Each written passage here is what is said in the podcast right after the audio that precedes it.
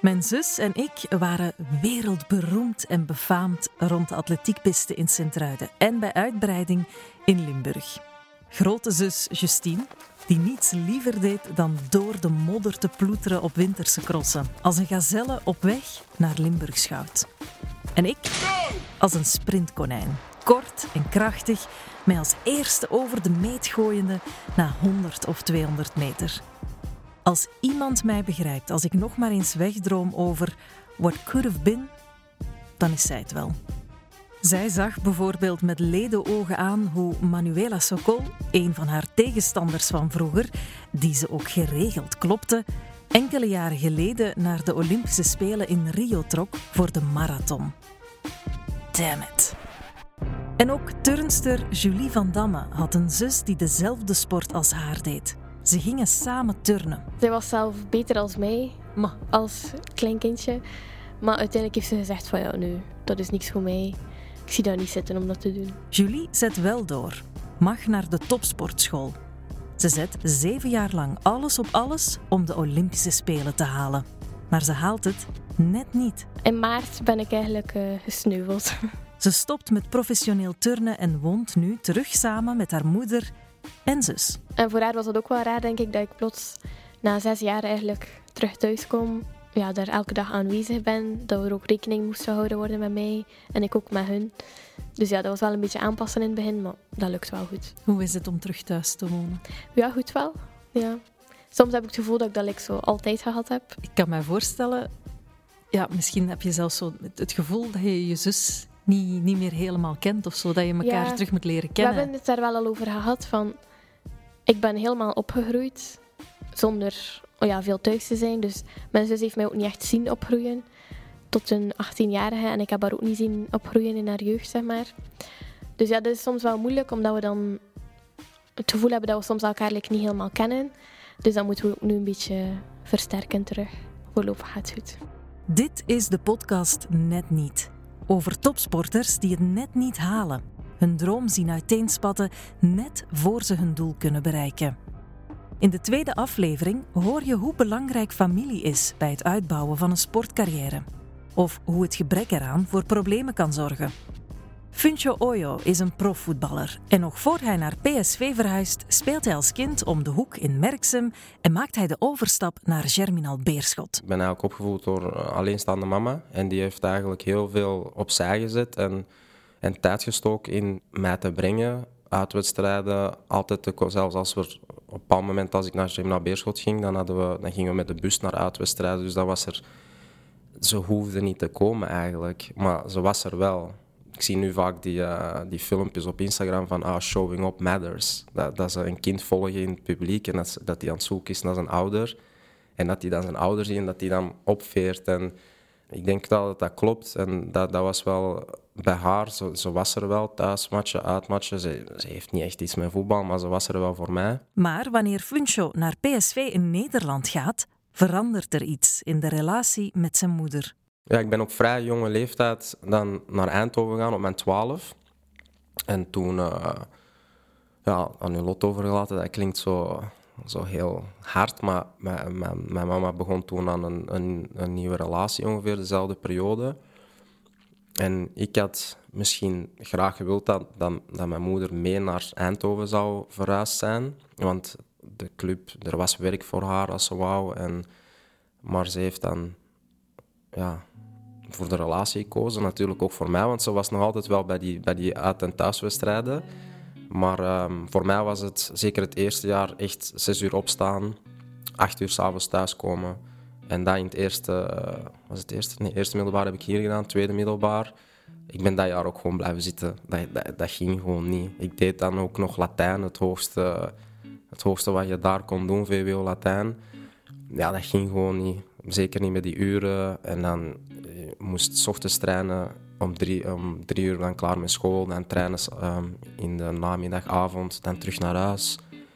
Ja, dat, dat ging gewoon niet. Dus dat, toen vond ik het allemaal niet zo erg. Toen ik wat ouder werd en zo wat meer begon na te denken over het leven. En dan dacht ik van ja, ik had misschien toch graag gehad dat ze mee was gegaan. Vooral ook omdat die relatie is stuk gelopen een paar jaar geleden. Als ze nu getrouwd waren, misschien nog een nieuw kind hadden gemaakt of zo, dan heb ik zoiets van ja, jullie zijn gelukkig, dat was de perfecte keuze, top. Maar omdat dat niet zo is, denk je van, ah, ik had, ik had u erbij graag bij gehad. Neem je haar dat heel hard kwalijk? Nee, heel hard, dat is, dat is verkeerd en dat, dat zou ook veel te hard zijn naar haar toe. Ik denk wel dat zij dat zo aanvoelt soms. Door de acht jaar dat ik in Nederland heb gezeten, ben ik wel, ik ben wel vertrokken als een, uh, een verlegen Belg, zeg maar. Ik kwam aan met mijn tweede middelbaar met mijn grote rugzak hier, want dat waren hier gewoon geen kluisjes, grote rugzak, alle boeken van de zes uur in een, in een rugzak. gepropt. Ja, allemaal gepropt en zo lopen, wat, terwijl dat ze daar rondliepen met uh, een kladblok en, uh, en een pen. En ik ben toen heel snel eigenlijk veranderd, want dat zijn wel de jaren die u vormen natuurlijk. Iedere dag pendelen van Antwerpen naar Eindhoven is te vermoeiend voor de 12-jarige Funche Oyo. Bij de club beslissen ze om hem in Eindhoven op te vangen. Trainers van PSV nemen hem in huis. Maar ik was de nieuwe jongen. Ik was in het begin was ik helemaal eigenlijk niet op het niveau van waar ik moest zijn. Je trekt je heel snel op aan een bepaald niveau. En dat was bij mij dus ik speelde dan al vrij snel andere uh, jongens van hun positie en ik ging dan op middenveld spelen. Maar dan dezelfde tijd begon ik bij die trainers te logeren. Dus dat was, dan kreeg je weer ouders en spelers van ja, slaap bij de trainers. En, en dan zo speelt hij. Maar Tuurlijk dat was helemaal, kansen. Ja, dat was helemaal niet het geval. Dus dat, dat, ja, dat was dan vrij snel gestopt eigenlijk. En dan het jaar daarna ben ik uh, naar een gastgezin gegaan. En daar heb ik twee jaar gezeten, wat eigenlijk twee jaar te lang was, want het gastgezin was eigenlijk niet zo... Het was meer een, een gastgezin dat, uh, dat het niet deed van, vanuit het goede van, van haar hart eigenlijk, van ah, ik, ik wil de jongens op, opvangen en helpen. Het was meer van blijf zoveel mogelijk hier, want elke keer als ik bleef werden ze betaald door de club. Dus als ik zei van ja, ik wil naar huis, dan was het nee, nee, blijf, beter hier blijven, beter hier blijven. En dat was moeilijk. Het was een, uh, uh, een heel sterke vrouw, Nederlands. En ik was toen nog wel verlegen en ik durfde er niet tegen ingaan. Dus ik bleef dan ook. En dat was, was wel moeilijk. Het tweede jaar was makkelijker, want toen begon ik al meer open, open te bloeien. Ik kon ik al vaker zeggen van nee, dat doe ik niet. Uh, maar dan kwam er ook frictie met mijn moeder bijvoorbeeld. Als, als ik naar huis ging met mijn moeder en wij gingen iets leuk doen, wat dan logisch was, want ze zag mij dan minder. En dan had ik bijvoorbeeld een examen en dat was dan niet goed. Dan, dan pakte zij ook de telefoon op om te zeggen tegen mijn moeder van ja, jullie moesten niks leuks gaan doen. Hij moest leren. Ik ben nog altijd gewoon maar de vrouw van het gastgezin. Je moet niet de, de taken van een ouder gaan overnemen. Dus dat was dan ook gestopt na die twee jaar. En dan ben ik op appartement gegaan eigenlijk. Hoe oud was je toen? denk dat ik uh, eh, 16, bijna 17 was. Op je 16 jaar ben je alleen op appartement gegaan? Ja, alleen met, um, met een paar andere jongens die in Rotterdam woonden en zo. Maar ik was er elke dag, want ik moest naar school en hun moesten niet meer naar school, hun waren uh, ouder. Dus ik was er altijd en hun kwamen dan twee, drie dagen per week. Of uh, als ze meisje hadden uit Eindhoven of zo, kwamen ze naar het appartement. Al van jongs af aan worden sommige jonge supertalenten gedwongen om heel volwassen te zijn. Je hoort ex-hordeloopster en sportpsychologe Eline Berings. Zeker op jonge leeftijd, zeker met de zogezegde soms supertalenten en toptalenten, dat vaak dan vervallen, ja, dat mensen vervallen in dat toch wel gaan overstimuleren, gaan pushen van je moet er alles voor laten en alles voor doen. En vaak op te jonge leeftijd, waardoor het dan heel rap een belasting wordt en, en, en dat ze echt heel rap het plezier verliezen, met alle gevolgen van die natuurlijk. Terwijl het net wel echt ook gewoon al zoveel, zoveel bewezen is dat ook een topsporter beter presteert als die gewoon heel gelukkig is. Veel jonge topsporters beginnen met sporten omdat ze het van hun ouders meekrijgen. Vooral een groot deel door mijn ouders. Door mijn vader die ging altijd veel fietsen met wielertoeristen daardoor heb ik wat beginnen fietsen eigenlijk. En moest ik alle zondagen zo wat mee gaan mountainbiken. En dan ik wat meer rijden met wielertoeristen. En ze zeiden van, ja, hij rijdt eigenlijk wel goed. Zou je niet wat beginnen koersen? Mijn ouders hebben mij eigenlijk in kleutergymnastiek gestoken, omdat ik altijd veel energie had. Ik had daar eigenlijk weinig keuze in. Ik kom uit echt een ras-echt basketbalfamilie. Papa, mama, opa, oma, uh, iedereen heeft basketbal gespeeld en ik ging altijd mee. Zo ging het ook bij Anne-Sophie Mestag. Hoe ben je bij tennis terechtgekomen? Via mijn ouders wel een beetje. Die keken tennis op uh, televisie. Dat was zo de tijd van Sabine Appelmans en Dominique Monami. Zelf waren ze niet echt sportief, maar uh, ze keken wel graag naar tennis. Er was juist een tennisclub bij ons in, in, Torp, eigenlijk, Desselbergen. Daar is geprobeerd, dat ging mij wel goed af en er zo een beetje ingerold. Ja, als ik een jaar of zeven was, dan was ik eigenlijk bijna elke dag al aan tennissen. En dat was dan in een groepje. Dus dat is vrij snel gegaan allemaal. Um, want ik ben begonnen als ik vier was. Anne-Sophie Mestag was zo beloftevol dat ze zelfs de inspiratie was voor een vraag in blokken. Vetcup. Weet je ook. In welke sport is onze landgenote Anne-Sophie Mestag een belofte? Tennis. Ja. 16 jaar, hè? Die won dit jaar de Open Australische Tenniskampioenschappen bij de juniores. Maakte ook deel uit van het Belgische Fed Cup team onder leiding van Sabine Appelmans. Maar eerst terug in de tijd. Net zoals bij Julie van Damme en Funche Oyo worden er voor Anne-Sophie Mestag drastische keuzes gemaakt op jonge leeftijd. En op mijn negen jaar ben ik dan gevraagd om, om, op, om eigenlijk op de topsportschool te starten. Dus ik had echt wel, ja, ik zat op dat moment in het vierde leerjaar, want ik zat een jaartje te vroeg op school. En dan ben ik op het vijfde studiejaar gestart aan de topsportschool. Dus eigenlijk is dat heel snel gegaan. Maar ja, als negenjarige nam ik de bus alleen dan, hè, van Berchem station naar school. En dus dat, je wordt wel snel zelfstandig, wat zeker zijn voordelen heeft.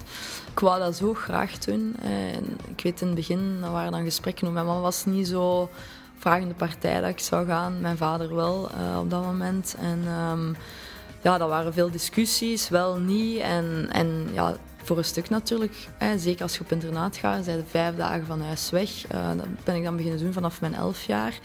Dus ik ben nooit echt veel thuis geweest. Het is niet dat Anne-Sophie tennis niet leuk vindt. Tennis is een fantastische sport. Maar het wordt heel snel vrij serieus. Anne-Sophie gaat al op heel jonge leeftijd zonder haar ouders naar het buitenland. Allee, op tienjarige leeftijd zat ik een week alleen in Frankrijk in een gastgezin. Ik sprak geen woord Frans. Um, op dat moment is de trainer er ook niet bij, want die logeert ergens anders.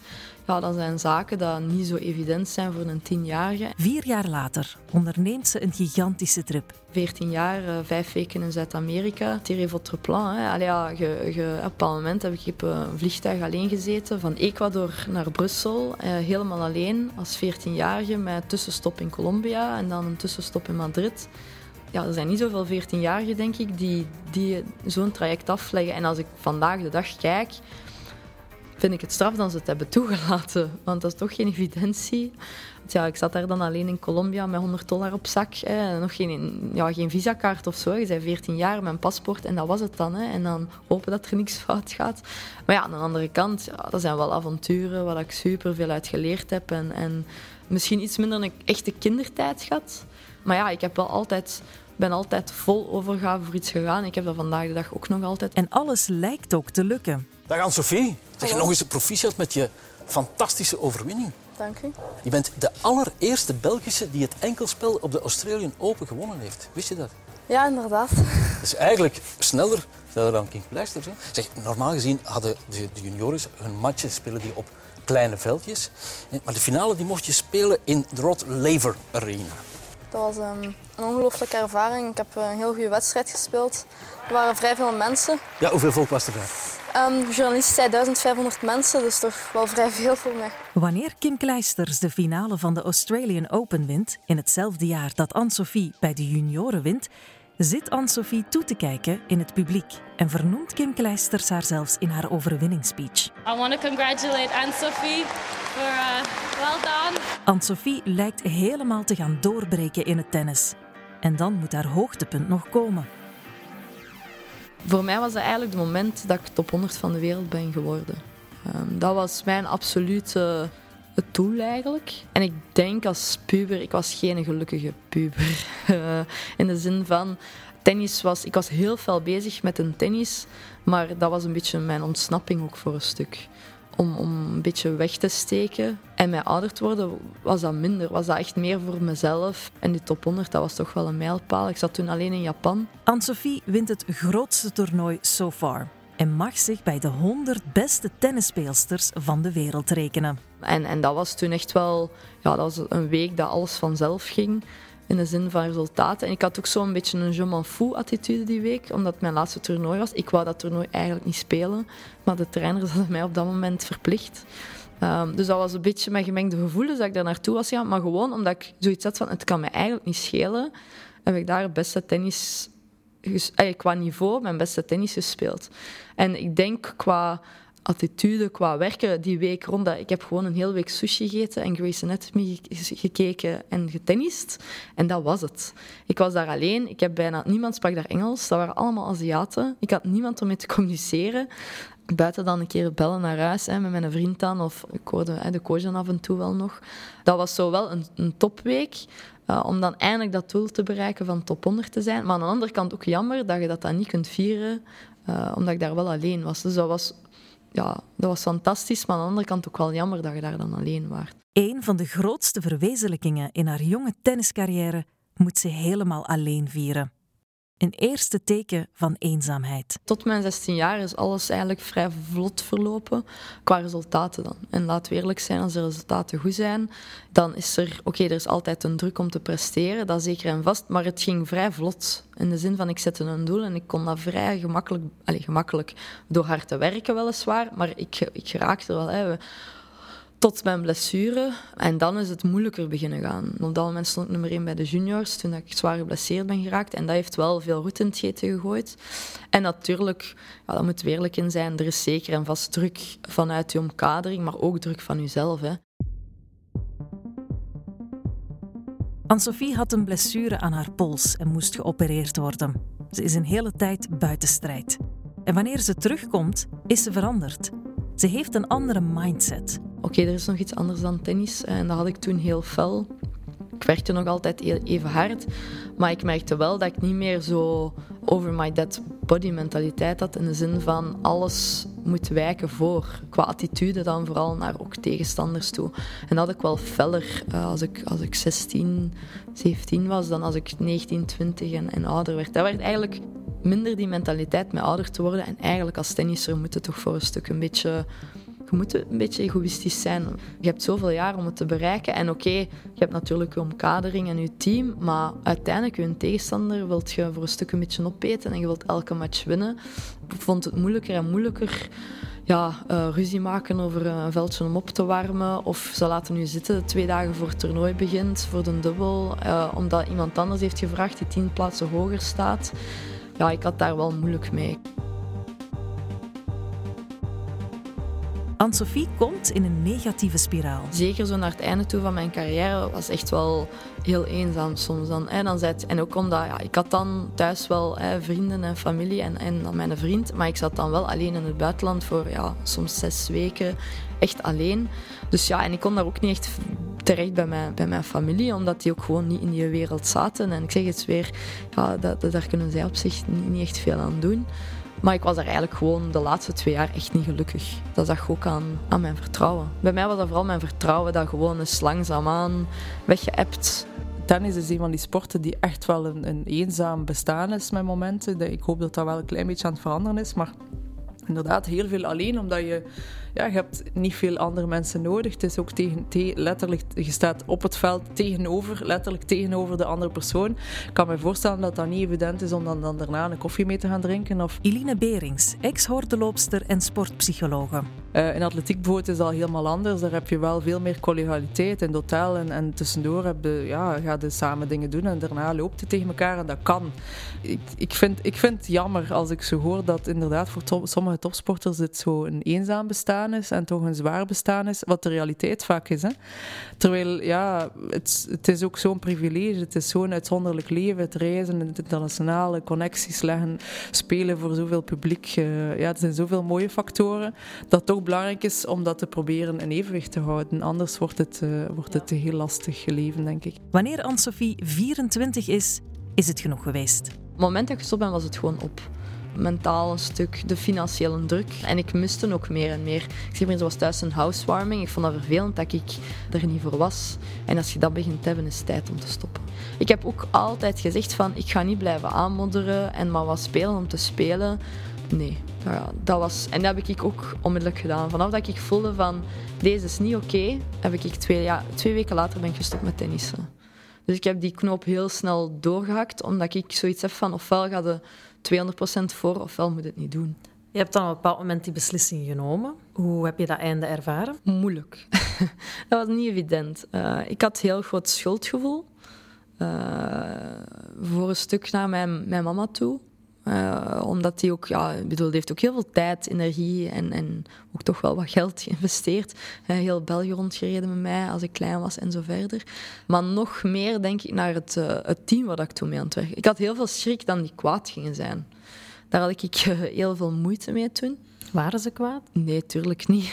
die begrepen dat allemaal volledig. En, en ik heb daar heel veel begrip van gekregen. En, en, en de mama? Nee, ja, die had het, in het begin was dat natuurlijk, allee, hè, je gaat nu toch niet stoppen. En hè, je hebt er zoveel energie en tijd. En, en wat ik ook begrijp, hè, ik was op dat moment 24. Ja, het is niet dat ik al 30 was, hè, dat is ook een verschil natuurlijk.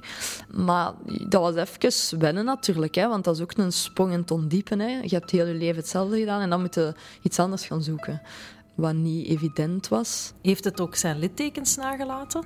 Ten opzichte zo naar uw ouders toe? Ja, ik denk dat wij niet de. Ik heb bijvoorbeeld ondertussen ook geen contact meer met mijn vader. Um, zeker niet. Dat bevordert niet echt de familieband, denk ik, bij veel gezinnen. Anne-Sophie heeft ondervonden dat topsport niet altijd gezond is voor familierelaties.